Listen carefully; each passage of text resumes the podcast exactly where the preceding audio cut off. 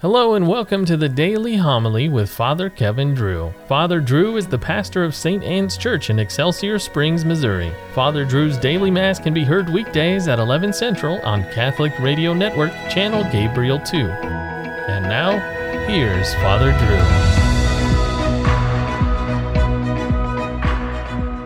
Drew. A reading from the book of Exodus. As Moses came down from Mount Sinai with the two tablets of the commandments in his hands, he did not know that the skin of his face had become radiant while he conversed with the Lord.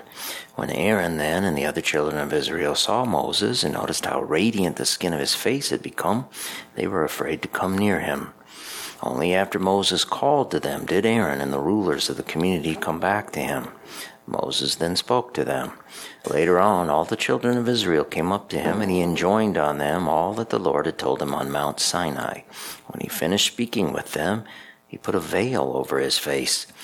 Whenever Moses entered the presence of the Lord to converse with him, he removed the veil until he came out again. On coming out, he would tell the children of Israel all that had been commanded. Then the children of Israel would see that the skin of Moses' face was radiant. So he would again put the veil over his face until he went in to converse with the Lord. The word of the Lord. Alleluia, Alleluia. I call you my friends, says the Lord, for I have made known to you all that the Father has told me. The Lord be with you. Reading from the Holy Gospel according to Matthew. Jesus said to his disciples, The kingdom of heaven is like a treasure buried in a field, which a person finds and hides again, and out of joy goes and sells all that he has and buys that field. Again, the kingdom of heaven is like a merchant searching for fine pearls. When he finds a pearl of great price, he goes and sells all that he has and buys it. The Gospel of the Lord. Today's passage from Exodus records the second time Moses came down the mountain. The first time he came down, he got angry and smashed the Ten Commandments. So God called him up the mountain again. The first time Moses came down the mountain, his face was red with anger. And the second time down, his face shone with radiance. So much so that Moses had to veil his face. Here is a shadow of Jesus, the new Moses, who called Peter, James, and John up the mountain, where he was transfigured before them. At that event, Christ's face and clothes became as radiant as the sun.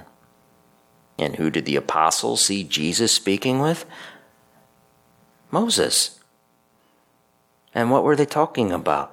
Christ's exodus, his exit from this world via his bloody passion and death. At Holy Mass, we celebrate Christ's exodus. His passion and death are represented, made present on our altar. How so? Do we somehow travel back in time? No, for we are locked in space and time. But God is not. And his sacrifice is eternal, therefore, timeless. That is why the people who keep trying to make Holy Mass contemporary and with the times are so frustrated and, and lost. They keep trying to do the impossible by jamming a timeless mystery into some sort of narrow, present aged box. In their quest for innovation and fashion, they constantly find themselves going out of style. They don't understand that Christ's sacrifice is ever ancient and ever new.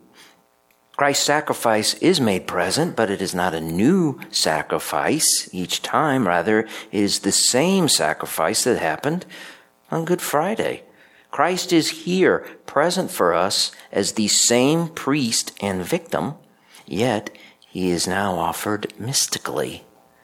Christ instituted this sacrifice and sacrament at the Last Supper. He made Calvary present the night before it physically happened. It was and is the same sacrifice, only the mode, the manner has changed. It is now unbloody what the prophet Malachi called a clean oblation. Christ did this for us so we can participate in the one sacrifice, and its merits can be applied to our souls today. Moses took his veil off when he entered the tent to converse with God. At Holy Mass, we unveil the chalice at the offertory, and Christ enters the heavenly tent, the tabernacle, to have a face to face conversation with his Father. There he mediates for us, his stiff necked people. That is why traditionally a priest at Mass would face the tabernacle, the heavenly tent, and not the people. Because standing in the person of Christ, the priest was having a face to face conversation with the Father. Then, at certain points of Mass, dressed in radiant vestments, the priest would turn around and address the people. This helped the people understand that what was happening was not some sort of religious performance, but a true sacrifice. At the communion rite at Mass, the priest faces the people and tells them to behold the Lamb of God. And the people, face to face with God in the Holy Eucharist, can have their souls shine with radiance like the sun as they consume the Son of Justice, the living God.